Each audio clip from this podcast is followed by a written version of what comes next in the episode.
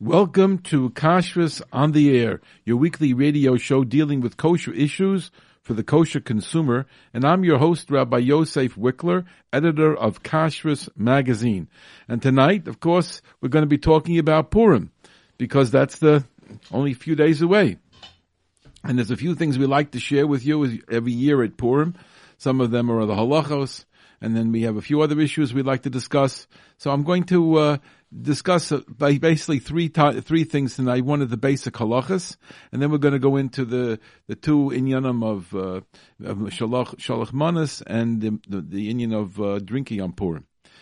So to discuss the halachas of Purim, it's really very important. If you've never heard this before, uh, that you listen carefully, and and if you don't believe what I'm saying, check it out.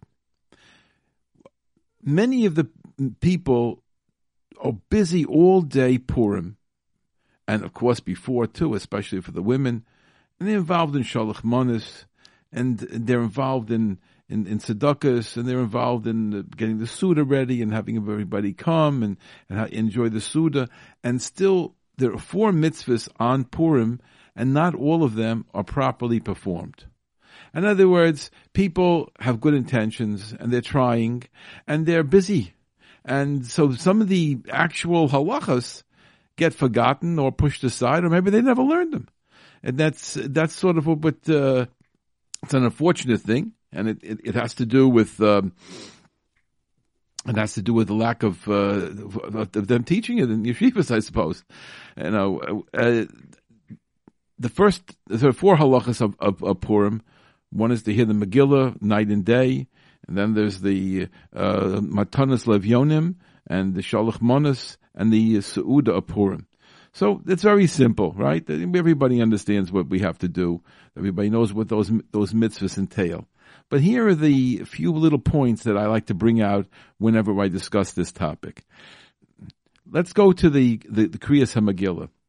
Kriyas Hamagillah is I consider to be the hardest mitzvah that a person performs during the course of a year. And there's a lot of reasons for it. One reason is, and if, let's say, for example, at the night of Purim, it, people are fasting, and they and they didn't break their fast yet, and it's getting late, and people are making all kinds of the noises with humming. But that, but even just plain, it's a long Kriyas Hamagillah, and the people are tired, and people are packed into the shuls. And then, of course, there's the people making the noise. So with all that, it's very possible that that a number of the people who come to shul did not hear the whole Megillah. So if you have your own Megillah with you and you want to read from there a little bit to, fill in if you missed something, you got to still be an expert because you can't lose him. If you, you know, if you if you if he goes fast already, uh, you're going to lose the Baal Kari, and somewhere along the line you're not going to be able to keep going on through the whole Megillah like that. And so, uh, and that's if you have a Megillah, and if you don't have a Megillah, okay, you can say a few words from the Chumash if you if you have to, but uh, basically uh, you, you you're not going to be able to count nine the mitzvah. It's it's going to get mixed up. You're not going to be able to keep up with it. It just doesn't work. If you can't get, you have to. The first thing I always say all the time, all the time, get close to the Baal Kairi. Now, there's an interesting question that comes up. They have a very interesting discussions. I saw I saw people, you know, talking about this at length about the question about the women. Should women go to shul or should women hear it in the house? So they basically want to come out. It's best to go to shul because there's a Rovam Adres Melech as part of the mitzvah. That means with a lot of people together, you get a bigger mitzvah. People even had small shuls used to go to the big shul and close, not laying it in Megillah in the small shuls. They'd go to the big shul because Barovam Hadras Melech, a lot of people together. It's a big cover to Hashem. Beautiful. But a woman sits on the women's side. That, and some places that's in the back. In some places it's a balcony and they have to hear it, not through a microphone. They have to hear the Balkari, and and and yet there's noise from the children. It's like to me, it's amazing if anybody in the women's section.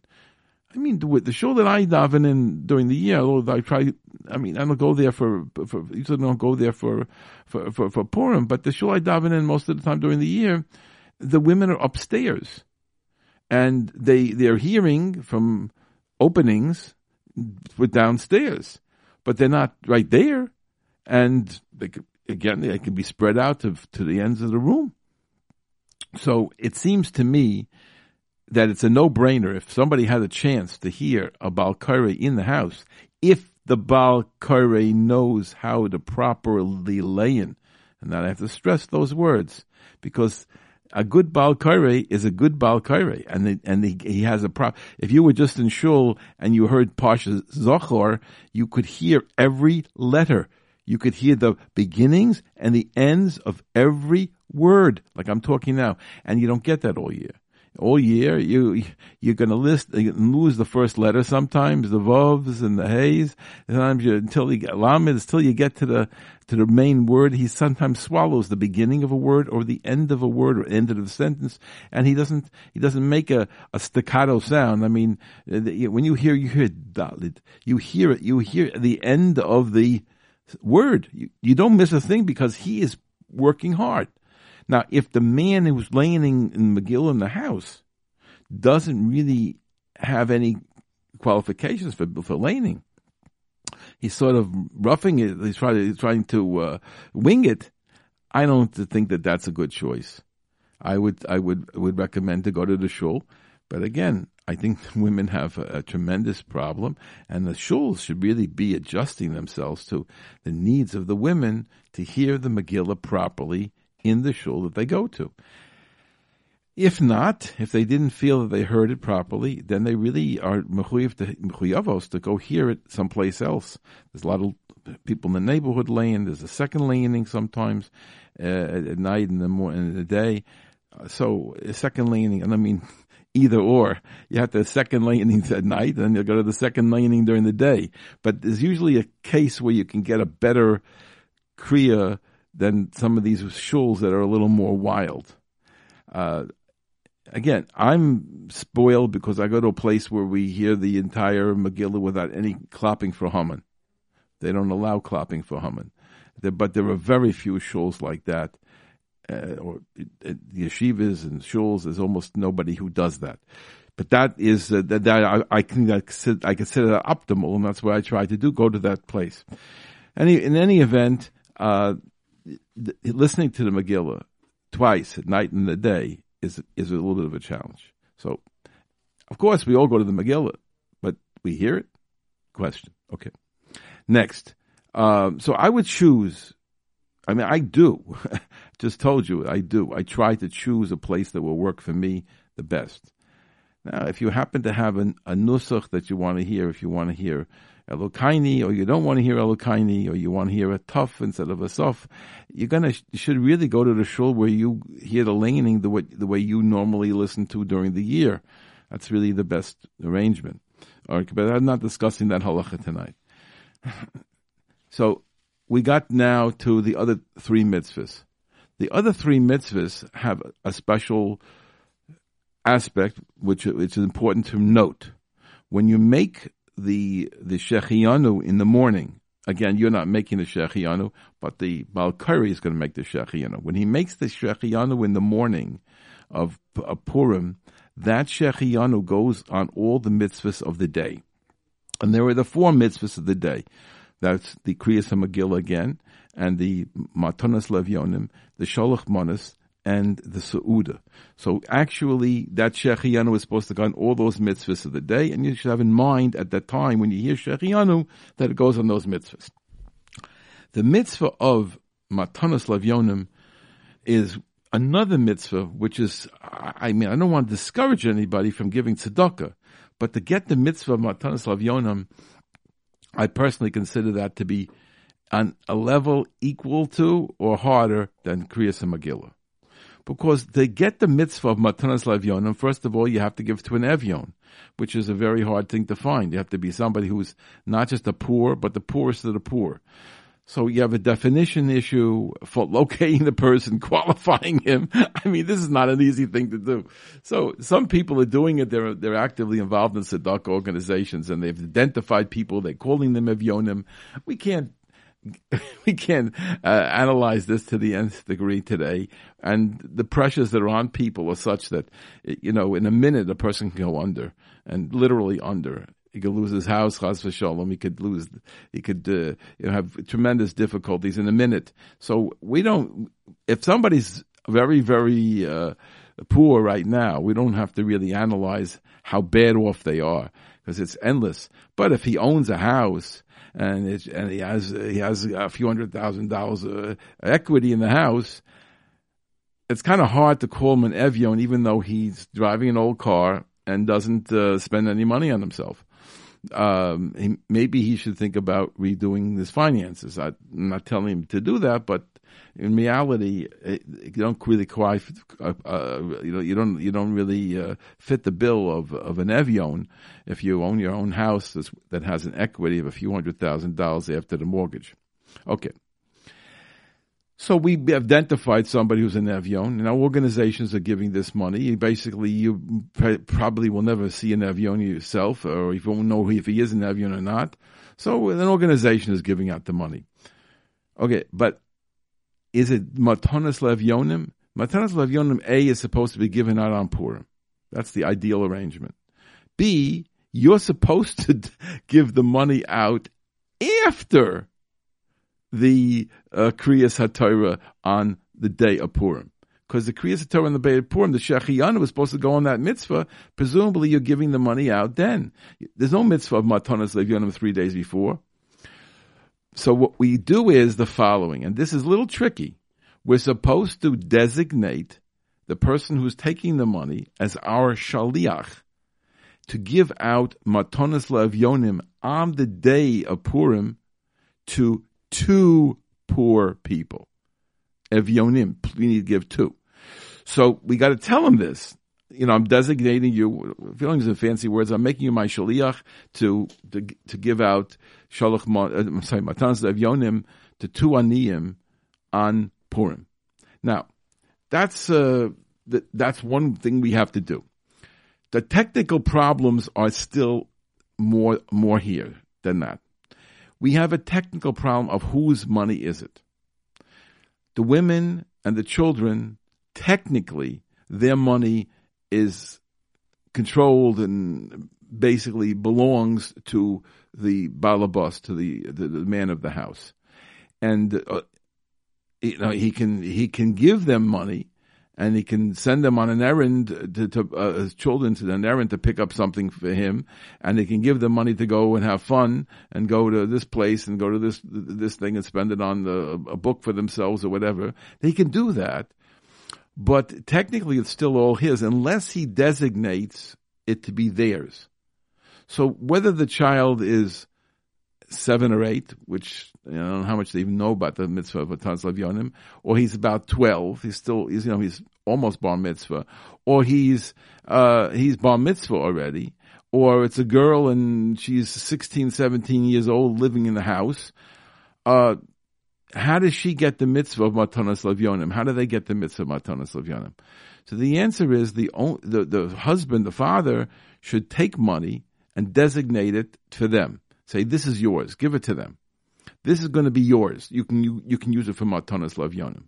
But it's not not doing it. You're doing it, and then they they give it. Now, if they have, if they ever see one of these representatives of the organizations, most times they don't see them at all. The men see them so that really the, the father has to give for the child. But if the father gives for the child his own money, then he didn't, the child gets no mitzvah. If you want the child to get the mitzvah, and I'm talking about a 16 year old girl too, you know, if you want the child to get the mitzvah, then the child has to give his money or her money. And if he's not there or she's not there, they're in the house and you see the Rav in the shul at Shacharis, and this kid is not there, or this person, the woman, the girl is not there, she's hearing the Megillah in somebody else's house, and you're not going to be able to see anybody. So what we do is we take money and designate this ten dollars or twenty dollars or whatever it is is for my wife. This this ten twenty dollars whatever it is is for my son Chaim. I don't have a Chaim, by the way. And and and and, and each one you go you'll designate, and then you could take that money yourself as a shliach and give the money to the tzedakah for uh, make them a shliach to be uh, to give out the money on on Purim to to aniyim. Okay, so you could do all that, but you got, but it has to be done. Otherwise, those people never got a mitzvah in their lives of of matanas lavyonim. It's a fact. I mean, check it out. Doesn't, maybe it's a surprise, but that seems to be the halacha. Now, what, what uh, so ideally they could give it themselves if they have a, they can get there to the the rabbi or whoever it is for the organization. Otherwise, you'll be their shliach. Really, you don't have to tell them about it. You could do it yourself. Maybe you could tell them about it at the Suda. Maybe you could tell them about it now. But you don't have to, you know, run home, give them the money, take the money back, go into the show. You're in shul. To create some Megillah. You, you take the money, give, say to the rabbi, you, can you be, can you be zoche this for my wife? Can you be mizakim my wife with this money? Can you, you can, now he lifts it up and says, yes, now it's your wife's. Okay, now give it to me a second. I'm going to give it back. Now give it to you. I don't bother the rabbi. I bother somebody else and he, and the money is, becomes the person's and then I give it to the rabbi. Um, if you, if you're fortunate enough to do it, you can do this thing two days before. I mean, tonight you can go ahead and give $20 to your wife and then, and say, and then put it aside with your, with some money for you and, and, and, and you'll give give that for Matanas Lavyonim on, on the day of Purim. Certainly, you don't have to wait till the last minute. You don't have to do it with, in the Zachin La'adim Shalom Bafanim. Okay.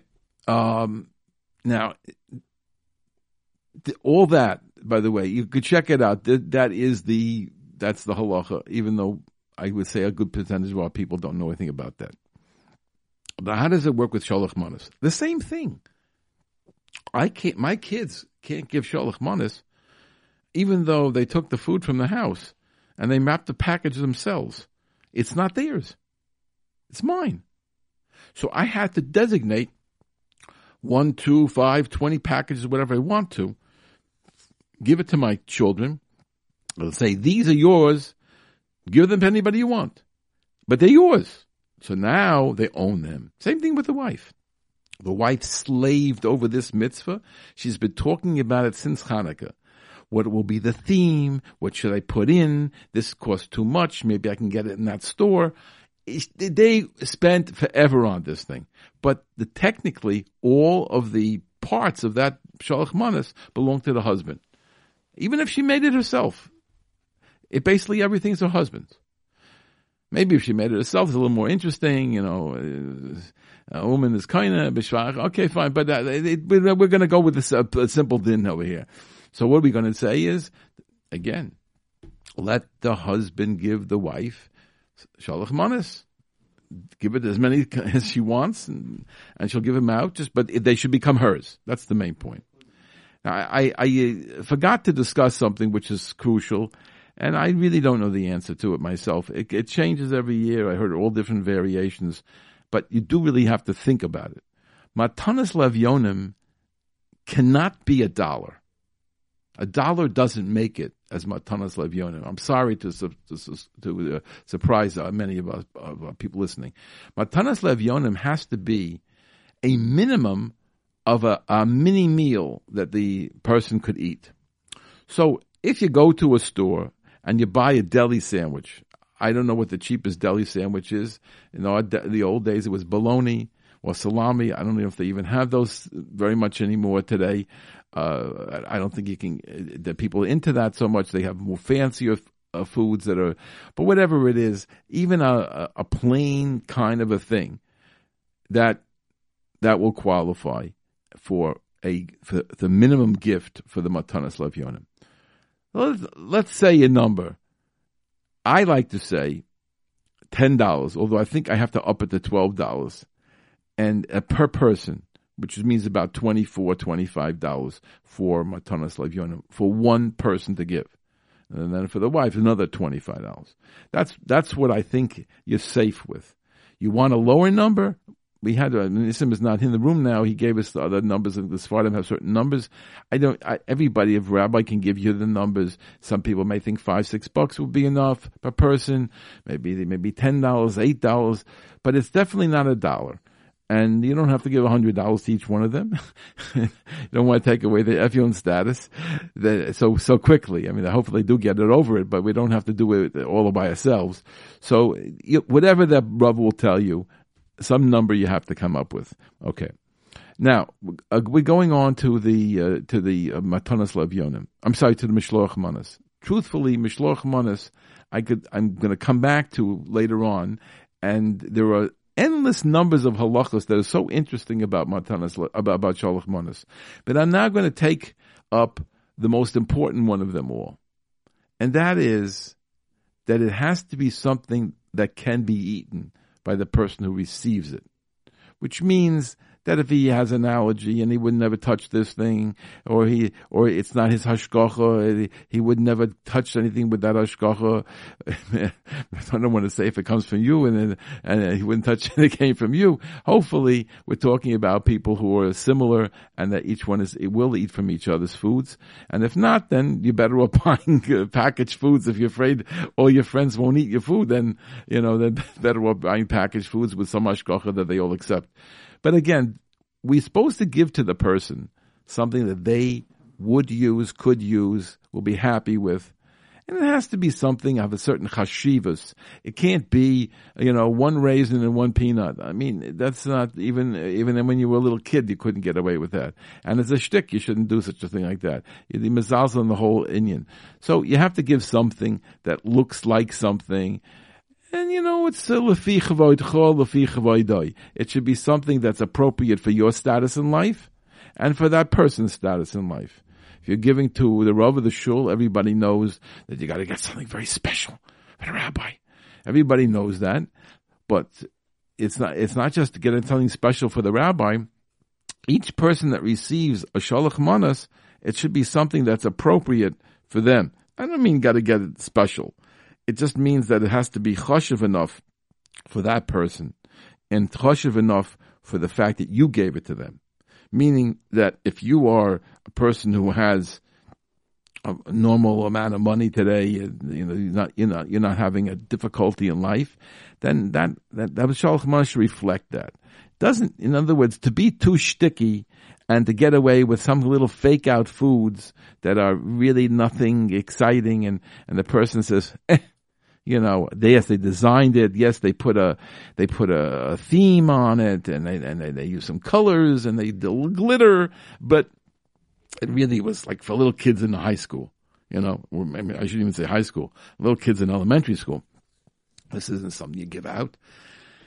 Even though you don't feel bad about it, even though it doesn't, you know, it's not something that uh, hurts you, but there's a good question whether they fulfill the mitzvah.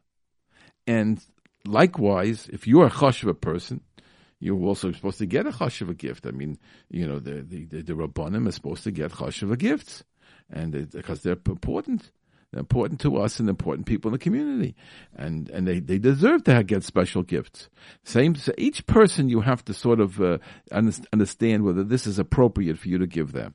And don't go crazy over it, but this is definitely uh, the extremes. You have to uh, you have, you have to avoid the extreme of being very, very uh, miserly or appearing that way, uh, either detracts from who you are or who they are, and it doesn't rub people the right way. So you do have to be sensitive to that. It's a halacha. I'm not making this up. I, hopefully, we'll get to it a little later. Now, the big question that comes up with the shalach manas is the hashgachas, because you know you do have to be sensitive to the other person. But you can't go crazy. If you have some people on your list that you know are very, very, very, very makbid, and they wouldn't trust you in a million years, so don't give them your homemade stuff. Go buy, take something in a package with a gor hamish or hashkach, whatever you think that they need, and then so you can give it to them. Like the badats from the Yedach I mean, most people that I know will say that that's good. I say Rabbi Rubin from Rehovot. I say a few other names. You know, this is people that you feel strongly about them that they're that they're they're, they're doing a very good job. Again, we're not Nevi'im, but we, we're working with what we see. So you could designate that for those people, and you can give the home baked cake to somebody else. But if you have a lot of people that have a certain hakpadis, then you have to direct what you're doing to them. Which leads me to my old discussion, which we've had a few times over here recently, is the question of the oven. The milchika oven, the fleishika oven, the, you know, the halfway fleishiks, halfway milchiks, uh, you know, eh, what is the, what's the deal there? So basically, in terms of halacha, you could give anybody what you consider to be acceptable. In other words, if your Rav taught you the way mine did, you know, certain uh, certain ways that we we can use the oven for milchiks and then for fleishik shortly afterwards without waiting a full day, the way my Rebbe taught it. So if you're doing that, I'm not going to go through all it all again, but if you're doing that, that's kosher. You don't have to be totally nervous. On the other hand, if you have people who are very, very, very strict. And uh, we'll talk, uh, we'll say Hasidish because Hasidim have uh, an, uh, an, additional chumrah here about kashering. Then technically to them, it's not appropriate to call this parva. So again, to put the word parva on would be unfair to some of these people. Uh, could I do it? Yeah, I could do it but I want to be sensitive. I want them. I want them to discover later on that I that I use my my oven that uses fleishiks and milchiks, and they're going to go go, off very very nervous about it and feel bad and feel they have to to to, to before it. So I obviously I would like to reflect that, and, and I would tell them this was done in a fleishik oven. I to me it's really not a fleishik oven, but I'll put it on there. That's what we do. Try to do that. If a milchik oven, a fleishik oven if you waited the 24 hours that Rav Moshe Feinstein says to wait, and you don't kosher because he doesn't require koshering, I don't think you have to worry too much. But again, if you have a lot of people or anybody that you know that has very, very big hakpadis on this, and that they've been very, kind, they know they kosher the oven every time, and they don't ever leave anything uncovered in the oven. Okay, if there are people that you that you have, then then you should be concerned about them. About some halachically, no. You know, luckily you're not mechuyev to. Uh, but there's a sensitivity, and, and that sensitivity is part of this mitzvah. And I think it's appropriate to, to apply that sensitivity within reason. And uh, again, we can't consult everybody before we give the shalach manas. Ask them, can you please fill out this questionnaire, and then I'll be able to give you shalach manas. We're not to ask them all these halachas. What, what is your psak on this? Uh, what did your rebbe say about that? that would that would be it would be impossible. We wouldn't be able to function. So that's not what we need to do. But if you know people have certain hakpadas, it's good to take it into into concern, uh, to concern yourself with it, even if you don't necessarily follow that way the rest of the year. And that would go then for, for, the average person in choice of the hashgachas as well. I know it's on sale. I know it's a great bargain. They have it in the store and I could save a lot of money and uh, it looks good. It fills up the package. Can I use this hashgacha? Well, do you use it? Is it something you feel comfortable with? Is that the people that you're giving to will feel comfortable with? Don't put it in the bag if they're not going to eat it over the years, I've gotten from so many people so many things that I don't even come near. And, and not because I'm involved in kashrus, because it's because these are things that, you know, a lot of our people are not careful about certain of these things, and other people are more careful.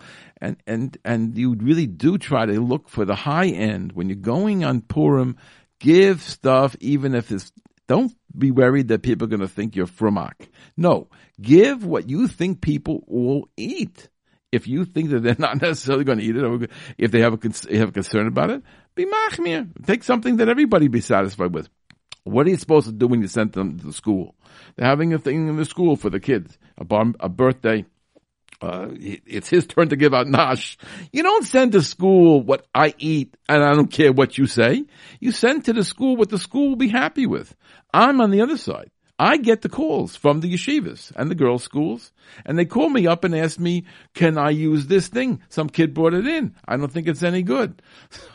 so I said, what yeshiva are you with? Well, let, let me see, what's the product exactly? And then, and then we have to make a decision if they're going to let the kids have it. So here you have people who well-meaning and they've spent a lot of money and sent something to school, and sometimes the, the teacher has to take it away. So that's ridiculous. Start off. Who cares about if if if it's record, necessary? Maybe it's not necessary, but still, the people let let them eat. You want them to be able to be happy, so you have to give them things that they'll be happy with. You can you can't think about whether they're sugar. So they're sugar. They they don't uh, they don't need everything you do. But you're going now on Purim and you're asking them to eat this. So what do you want them to throw it out? Or just to get, give it to the uh, so, uh, non Jewish lady who might help out the, in the in the house. You want to make them happy, so do it. It's a it's a it's something you have to work a little bit on. I'm going to mention now. I think I've mentioned it a lot of times, but it's it's it's worth re- rehearing it because I have a little connection in it now. Anyway, uh, I remember Rabbi Rabbi Blumenkrantz, Allah Shalom, uh, had three different. He told us that he had three different levels for Purim.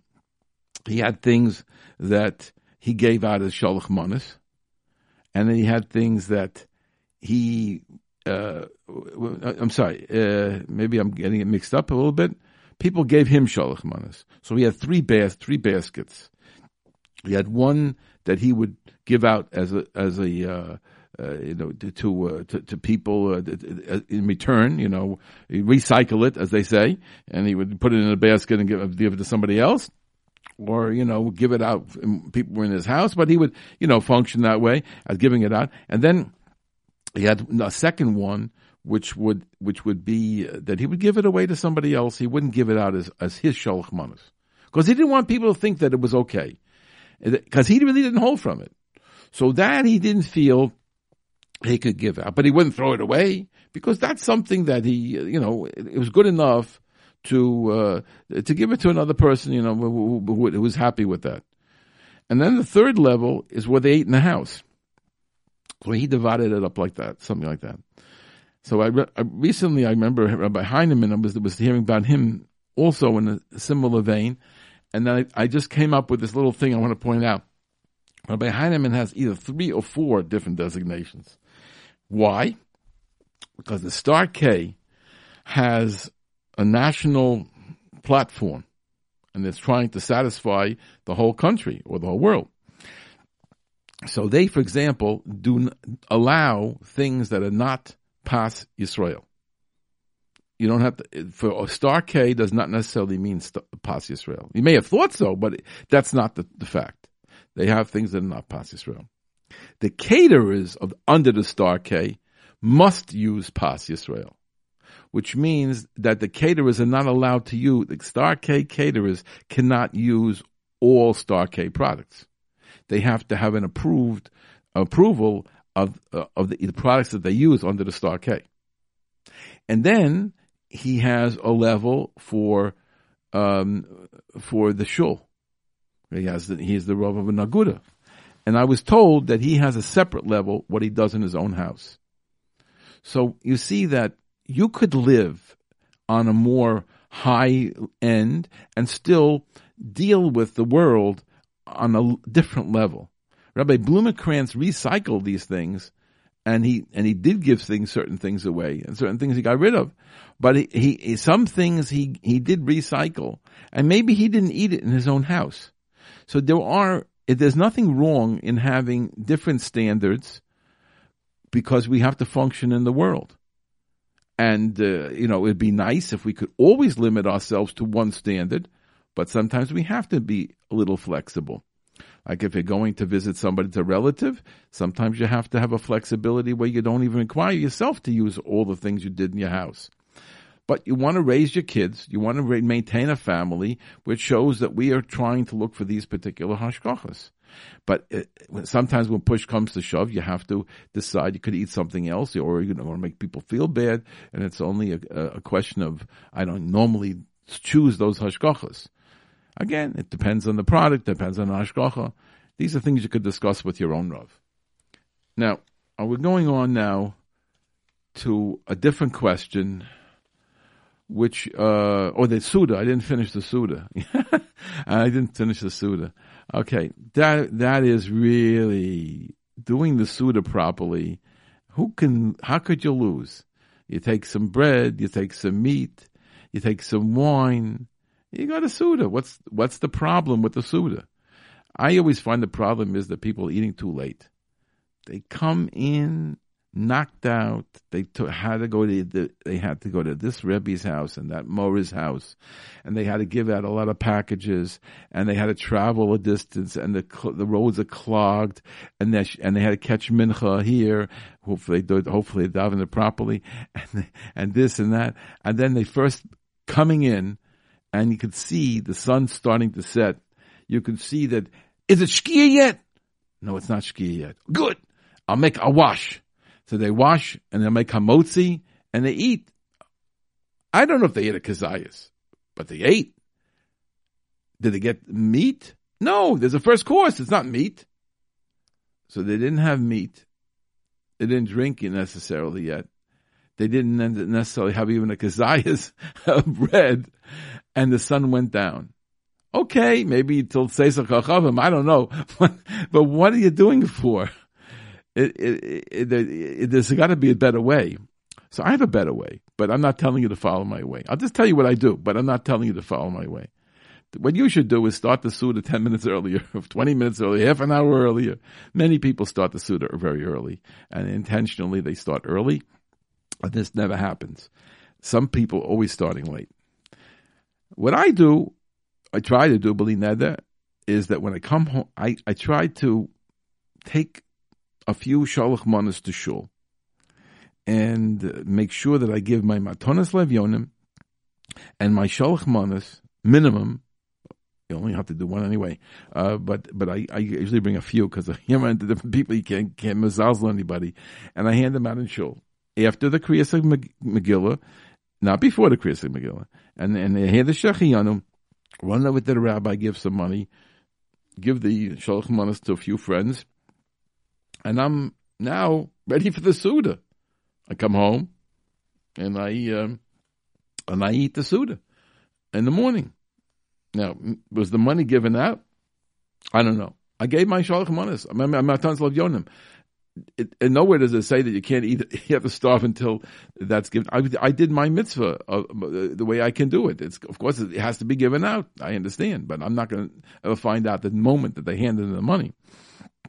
In any event, that's when I have the Sauda. And at that point, lie down. I have a little bit more than I would drink normally and lie down. And uh, people banging on the door, they can't, uh, they, I'm not there. and then uh, whenever I get up, which is not too much later, uh, maybe it's a half an hour, an hour, whatever it is, at that point, I go on with the day. And invariably, there's a second Suda for me when everybody else is coming in, but I don't have to have that hassle of did I eat? Is it shkia? How much did I have? Did I did I say a shear? Uh, can you serve the meat now? I don't have this problem. It's something you should think about if, if you're if you're running into those kind of issues at the end of the day. Especially people travel from city to city. That's for sure is a, an issue. Um, let me go on now to the other topic that we we discuss pretty regularly, and that's the one about drinking. I wanted to read something to you. I brought a few different things here today. I mean, there's there's a lot these days, but I I think there's one individual in our neighborhood. I mean, we're uh, here in Flatbush, Brooklyn, Flatbush. There's one individual in our neighborhood who is known to be from the Charedim, known to be a makpid on every single issue. Definitely expresses the right wing approach. He doesn't uh, not mizalzel in any mitzvah. He's, he's known to be a strong individual, have have very uh, strong opinions on on many issues, and has fought a lot of battles over the years. And I'm talking about Rabbi Eliezer Ginsburg. That's really Eliezer Ginsburg. We call him Laser Ginsburg, and he he has uh, an article in uh, the, this week's FJJ which you probably saw. But if you didn't, I'm going to read it to you. It's worth hearing it because he says it all very succinctly with his own inimitable way, which I'll never be able to copy. The safety of our children on Purim. How long are we going to rely on miracles? Drinking extensively on the day of Purim and leaving our homes in an inebriated state is putting ourselves and that of others in grave danger. Chazal have taught that a person who puts himself in danger and relies on Nisim deducts from the Zechusim that he would have had in Olam Haba. In other words, if you put yourself into a sakana, into a dangerous situation, what you're doing is you're losing your zechusim, your merits that could have been on your side in olam haba. They're being used up to keep you alive. The Rambam writes that only by the Su'udis Purim is a person supposed to drink wine. Everyone would agree that leaving a home while intoxicated is a grave chilul Hashem. Is it a kavod for Klal Yisrael that emergency rooms are filled on Purim with our young boys? Is Purim honored by Hatzalah ambulances racing back and forth to hospitals with drunk Bacharim and adults? Who's to blame for this? The ones to blame are parents and hosts who provide these Bacharim with the wine and liquor that only adds to the fire and danger lurking within these Bacharim. Rav Avigdor Miller Zatzal used to tell over the story of a window left open by a careless parents, where the child climbed up and tragically fell out the window. People at the Shiva were saying that the child was a korban for Klal Yisrael, a fact which Rav Miller disputed and strongly said, no, it was a ritzicha. It was murder by the parents. Let's fulfill the mitzvahs of the day the way Chazal wanted us to, in the proper way and the proper spirit. Let's elevate Purim by setting aside time to learn Torah, for this is the ultimate protection of Klal Yisrael. And then there's a little note on the bottom, very important, very important. To address the drinking problem throughout the year, I and many other rabbonim in this in the community are working together to enforce a shmira on drinking at shul kiddushim and other public events. We're hoping that caring and concerning Bale Batim will join this important effort as well. Tiskul mitzvahs. So here's Kedarko Bakodesh, here's Rabbi Ginsburg telling it like it is, putting the, the blame where it belongs, and the people who could change things, and then saying, and we're trying to change it. you know, there's the, the, the, the big discussion today is that there was a terrible tragedy in a in a in a school uh, where children were murdered, and the people are talking about it everywhere you go. They're talking about it, but what they're saying is, don't tell talk about it. Do something. Don't just don't come with uh, with uh, with concern and uh, no. It's time to do. It's time to talk. It's time to do something practical. I don't know if anything's going to practically come out of this one. It hasn't come out of the other ones, but maybe this is the time. Maybe enough people are fed up, and maybe there will be some change.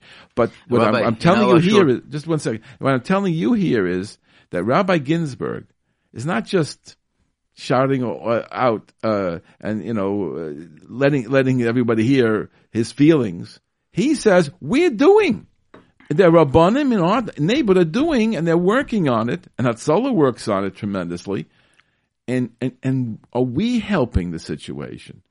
I, I listen. I don't talk about the yeshivas. That I'm not going to get in there. But are we, meaning the parents and the people who, ha- uh, when the kids come to the house, do we offer them drinks? and and the parents do we let them go around drinking? I think J, J Root Radio, uh, since uh, we opened, we always against drink, uh, right. drinking, and we went with a, a, campaign, not drinking at all in shul. Right. That's you know it's on our shul in our neighborhood. Also, many many shuls took it uh, this uh, challenge, and not uh, we don't have any alcohol in in our shul. Very good. And the question is, uh, it seems to be that it, it hasn't taken hold yet, and that's it's a it's a big problem. I want to tell you, I saw something today because I had to prepare for this program. So I saw something, and uh, I was a little bit surprised. There's a a, a website from a from a newspaper, uh, or I don't know if it's a newspaper. It's a, it's a news uh, website uh, in England and I was searching for things. I, I, come across this, and they had the most amazing pictures of Purim, I want to get them some of them on my. I'd love to get them into the magazine. I'd use them for the covers. They, they were extraordinary pictures, and I looked. I saw they were all real from stock photos. You can you can just uh, get them yourself. There's no problem in getting them. It was really very very beautiful pictures, and they have these. They're showing pictures of Purim and the Bacharim dancing and the Bacharim, you know, visiting different houses, and they all have all these pictures. These are real pictures of real kids, and they have one picture they all have the, a kos in their hand. They have a they have a glass in their hand, and the boys are fourteen or fifteen. They're not thirteen, I don't think, and they're not sixteen or seventeen. They look like 14, 15. That's the number I would guess. And you look at the expression on their faces. Ah, it ruins the whole mood. It ruins the whole mood. It does. It, it, it, they're not enjoying it it's not doing them any good, and you could see it in this picture that I have. I it was just I said unbelievable. All the other photos are great, and this one you see that it's not working. I also saw in this forum that they said that there's no mitzvah chinuch in drinking on Purim. When you want, if you're drinking yeah, fine. But this mitzvah of chinuch, you have to start out at, at six years old, eight years old, in order to get him up to where he should be drunk by thirteen. Make sure that that was the first. If he's born on on Purim, that the first mitzvah is Mekayim is is drinking on Purim. It's ridiculous. I, I think there's too much emphasis and too much freedom for it, and we're gonna we're gonna suffer. I, I, I, there's two page uh, ads in the, in all the papers. I have the one here from the FJJ it's put out by uh, it has a rabbanim, all the rabbanim on the bottom, and maybe I, am just guessing here too for uh, about 50, 70 different rabbanim signed. Uh, some of them are not living anymore, so it was done a few years ago. Uh, but a lot of them uh, are, are, the are the rabbanim of our neighborhoods and Moshe Shivas, including uh, Rab Malkiel Kotler, etc. So it's not it's not only uh, the the uh, some certain little shuls in the corner, uh, Moshe Wolfson, people that you would think uh, maybe they weren't going to sign such a paper, right? But they did. They did sign, and uh, from very very fine yeshivas and and shuls. Let me read to you the four pieces over here because it's it's important, and then we we can go on to some other things. The mitzvah of chayav adam livsumei b'puraya, the mitzvah of becoming a little inebriated on Purim is preferably fulfilled with wine, as stated in Kitzur Shulchan Aruch. I don't know why they put it from there. Unrestrained use of whiskey and other alcoholic beverages is entirely inappropriate and absolutely contrary to Das Chachamim. So when you're giving the kids a schnapps, it's entirely inappropriate and absolutely contrary to Das Chachamim, signed by Rav uh, uh, Rav uh, Meir Stern, by Rabbi Moshe Wolfson, by uh, Rabbi Malkiel Kotler, by Rav Aaron Schechter. I'll read the words again. Use of whiskey and other alcoholic beverages is entirely inappropriate and absolutely contrary to Das Chachamim. Well, I've seen many people giving out whiskey and they're giving out the kids on, on Purim. Number two, Balabatim should not serve any alcoholic beverages, including wine, to groups of Bacharim visiting their homes. The boys come in, they they want to dance, they want to get money for the yeshiva, they're doing their thing. And you're stooping wine into them. No, it's Purim. No. Mach mach Who asked you to do that? It's it's uh, a pialach, it's probably an Easter. It says here they should not serve any alcoholic beverages, even wine. Number three, those who drive under the influence of alcohol endanger not only themselves, but also their passengers and other members of the public. Drivers must therefore not consume any alcoholic beverages, including wine. And I'll stress that word, any. Okay? And must take extra care to drive safely Uh, observing all applicable laws and safety procedures. And number four, nobody should enter a car if there is reason to believe that the driver is under the influence of alcohol. And all appropriate steps should be taken to prevent such an individual from driving. We understand what that means. You take the keys away. You do whatever you have to do to get him away from a car because he's a sakana to himself and to the rest of the world. And that's all the Rabbanim signing on this. So, and we know that we've, we've lost people over the years. Oh, it was a case. No, no, no, no, no, no. Don't make excuses. We lost people over the years. This is real. And, uh, and the big Rabbanim signed on it.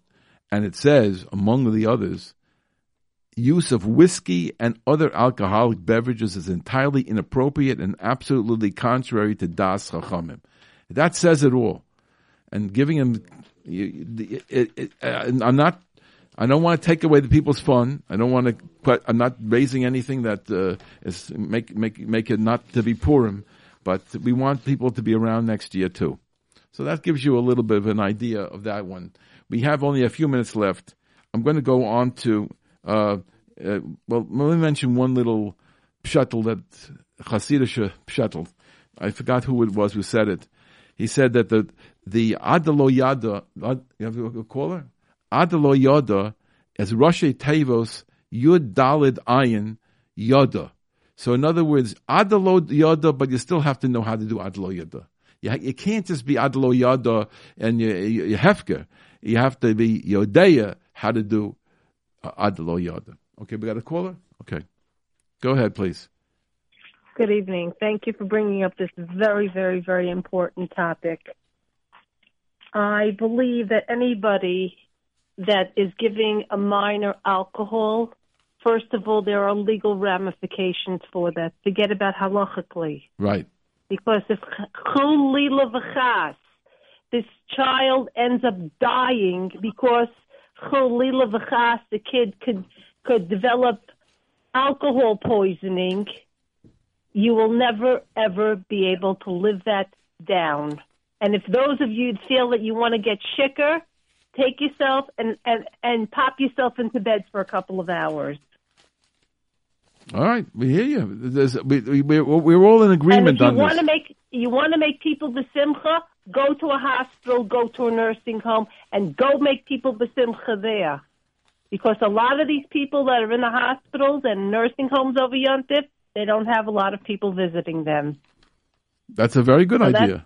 That's, a very good idea. So that's, that's Simchas Yom. And, and I believe these groups should be going out to the hospitals and the nursing homes. Uh, that's a, a very, very interesting idea, and I think it's something that should be sent to the to some of the yeshivas and, and, and ask them if Listen, they would do that. I gave my children the choice a couple of years ago. Do you want to go and stay home for Purim, or do you want to go to a nursing home or to a hospital? They chose to go to a nursing home, and one of the last patients that we ended up seeing ended up breaking down crying, and she said, "There was nobody that came to visit me a whole yontif. You really made my yontif." And we don't, we did not bring shalach munis because it is not advisable to bring shachmanis to a nursing home because you don't know what the dietary concerns are. And, you know, chulila, you could be doing more harm than good because some of them might be diabetic, some of them might have other ailments, and you might not know about that. And if you're bringing them shachmanis, they might want to eat it and they might be tempted by it and they will not be able to eat it. No. So just a pleasant visit would be nice if those of you that could feel it in your heart to do an extra kind mitzvah over Purim. An excellent idea. Excellent idea. Uh, there, there's usually somebody who goes running around uh, laning in different places, but the idea of just visiting and, and spending some of this, uh, the Purim time doing that, especially these people all dressed up and they, they want to be misameach, it's an excellent idea. I, I'm going to believe that or do something about it next year. in one of my issues close to Purim uh, if you want to write the story, you want to write it up, I'd love to have you send it in. My address is kashrus at AOL.com or you can call us at 718-336-8544. I'll give you a, a, mailing address as well. And then you can, eh, we'd love to have uh, an article like that. I would definitely print it next year. Of course, listen, like, mizol, mizol, like they say in Yiddish, mizol dal is next you. Amen. We should Amen. We should live till next year, Be'ezras Hashem Yisbarach, and the Rabbi Shalom should all give us koyach. And everybody, please, I'm, I'm imploring you, please make the right decision. Wow. I think you're, you're, you're, on, you're on I'm target. in the medical field, and I've seen too much, mm. and it is not very, very glorious to see the after effect of the shikurim. And that's all I could tell you without getting into confidentiality. And let me tell you, there was a lot of heartbreak after Yontif and during Yontif as well. And there were, unfortunately, I'm sorry to say this, there were plenty of levayas because of alcohol poisoning. And the Olam should know about this because this is unfortunately swept under the carpet. Okay, thank you very much, and, and we're definitely going to uh, to to, to uh, present your ideas to to my readers. I'm, and I'm going on the show. Maybe we'll do something next year about that. It's an excellent idea, and I think that uh, it doesn't take too much because you don't really. Ha- if, of course, you have to get physically to one place, but if you're, if you're not too far away. But there's probably a lot of opportunities that people do have in in, in close proximity to one of those places where elderly people or sick people are, and and uh, it's a wonderful idea. Thank you very much. I know there's an organization. There are organizations that do visit hospitals. There's a, a gentleman's name. Uh, I forgot his name, but there's an organization called Giggle, G I G G L, and he visits a lot of these places. And uh, I think he basically deals with cancer patients, but he does visiting. And there's a, there there are some wonderful organizations that do it. But I think the idea that this woman said that why don't it, what kind of a, it would be a beautiful chinuch habonim and banos if we would as a family go on Purim. You could do it once in your life, you know, uh, to go to uh, to visit somebody in a, in a situation like that in a hospital or in a nursing home and just come there to misameach, and let them see the costumes, let them just see the Simchas Yom Tov, and uh, maybe there's a way of finding something you can bring them you, you can bring the bring things that the hospital or the nursing home says are safe to bring to some of the patients, and it's just a wonderful idea. And I think we're going to take it up next year. So I'm I'm wishing everybody uh, does utilize their their Purim in a proper way. Well, before we before we wrap up, I just want to tell you that we finished Kashrus Magazine's Pesach issue because that's has to be done before Purim, and it'll be coming back in a few days from the printer. If anybody's interested in getting a copy of the Kashrus magazine for Pesach, you can call us at 718-336-8544, or you can email us at kashrus, K-A-S-H-R-U-S, at AOL.com. We're not in all the stores. We're not in all this, the, forum stores. We are in a select number of them. And if you ever need to get a copy of a magazine, you can get it from our office or you can get it from, uh, you can call us and we'll tell you which stores ha- currently have, uh, uh, you know, a current copy. Uh, if it's an older copy, you'll need, you'll need to get it from our office. I want to tell you also that, uh, we are going to have a, uh, we're going to have a, a, the next four weeks. We're going to have Pesach uh, shows, ge- gearing up to Pesach, and hope to have Rabbi Rabinowitz back with us again from the OU. But we have other things planned for the next four weeks, and and the right before Pesach, it's within the last couple of days. I send out a uh, a, a, a, special uh, alerts that the last minute things that I found out. So anybody wants to get that, all you have to do is say, you know, uh, send an email to me because we're only going to do this in an email. You could send it to Kashrus, K-A-S-H-R-U-S at AOL.com and just say last minute alerts and we'll send you that. There's no charge. And, uh, we, you know, it, it's, it's, it's, it's something that we do every year to be able to get things under the wire to our people because things absolutely change up until the last minute. You cannot believe what goes on in the kashrus field every day. New things are happening. People ask me what's going, what's happening. I said, what, what, what minute do you want to know from? what day? What minute? What do you want to know? It's really amazing how things are changing in the kashrus field, and that's why we're doing Kashrus Magazine for the last 38 years. And I, um, I'm happy to be on the show here with the on the air for the last six years. So if you follow us, um, we don't do Twitter. to follow us means the Kashrus Magazine Kashrus Monthly, or Kashrus on the Air. And until next week, this is your host, Rabbi Yosef Wikler, editor of Kashrus Magazine, for Kashrus on the Air.